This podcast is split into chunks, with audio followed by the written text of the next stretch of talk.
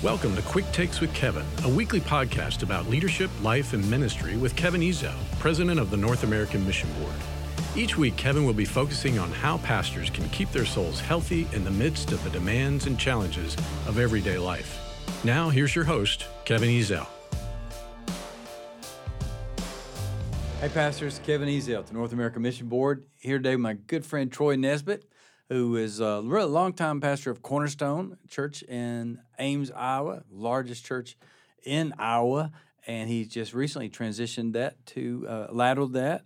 And he is uh, the founder and leader of Salt Company, which is the one of the most strategic collegiate church planting uh, groups in all of North America. And so, Troy, thank you for uh, being here. Thank you for your leadership with SALT. I know right now we have 14 SALT church plants Yes. on campuses across North America. And last year alone, those 14 baptized how many? 642. Yeah, that's yeah. just incredible. Oh, is that crazy? It's Well, it's- just so much fun. Yeah, and 14 this year. They're going to add five more next year, be at 19.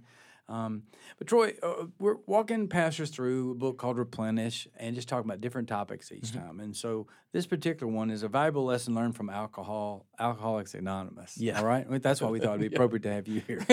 so, but one of the things about AA is the self-evaluation, or just the fact that you have to constantly be aware. You know, uh, have some self-awareness. Yes. And in the pastorate, it seems sometimes people become immune to that. They they start Right. uh, thinking they're as good as some people say their sermons are, Right. and they live in a in a false world. Right. Um, what do you think is it leads to the lack of self examination by pastors?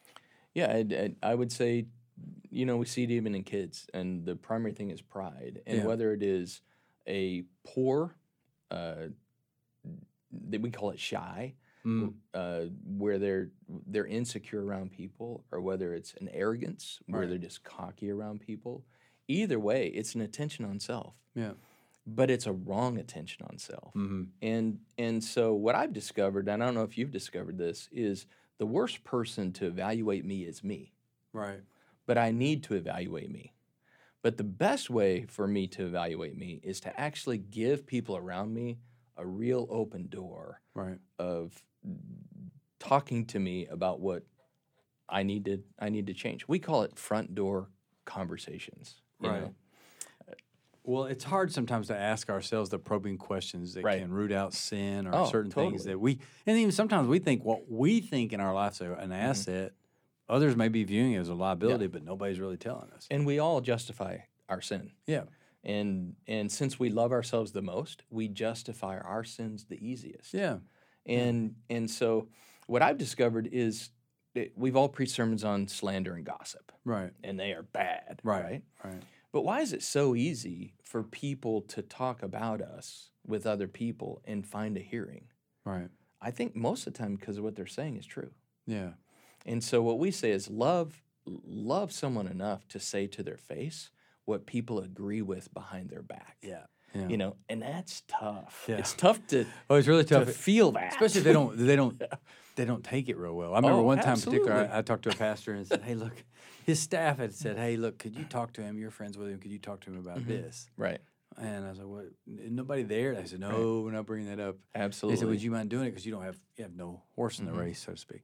And I remember talking to him, and it'd be a death death silence there. Oh, I'm thinking, "Oh my word, I've just outpunted my coverage." You know, Yeah. like I, I thought I had more friendship rope than that. and I'd gone Mhm. beyond it. Yeah. and, uh, and we don't like criticism. yeah, And once again, the Bible is so clear Mm. admonish one another. yeah, Or if you have a problem with someone, go to them. yeah.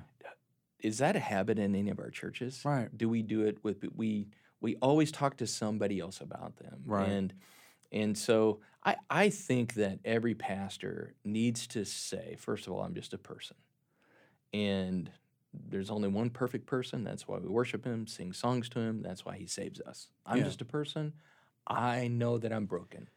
You know, Yeah. and once you give them that freedom, it's easier to follow a leader with a limp than a leader with a cape. No. Oh, exactly. you, you know? Don't you think you know um, the majority of the pastors are in situations where they're often getting beaten up, Yes. and it's, especially in smaller situations, goodness, the people have, in a sense, more of a of a voice. I mean, if I had Mhm. one royal pain in a group of 3,000. They don't sound that loud. Right. My very first church of seven, one out of seven is we're working on 20% of the church. Right. Yes. And so, uh, you know, we got people who criticize you just for absolutely any and everything. oh, Um, do you think because they go through so much criticism, almost put up a defense like, look, the last thing I need Yes. is more, or asking somebody else to add on to the heap of criticism I'm already Mm-hmm. feeling? yeah. I don't know what you did when you got uh, handwritten criticisms that were unsigned. Yeah, I'd put I 'em always a- look at the bottom, put in trash. Yeah, I did. Well, it's, it's the same. It's the same. Mhm. It's the same. You have to become thick-skinned if you're a pastor. Yeah.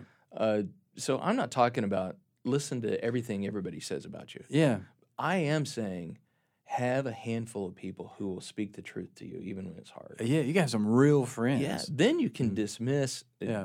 Uh, it's so easy to criticize. Yeah. it's So easy to nitpick. You know what's hard? I think sometimes is trying to help guys understand. You need to have a thick skin, Yes. but you don't need to have a calloused heart. Yes. And and thick skin doesn't mean up yours right. to whoever is you. I mean, you can get so callous. You're just like, hey, you take a flying leap. Yeah, and you don't care about people anymore. No, you just put up a shield, and you become so callous that you're not.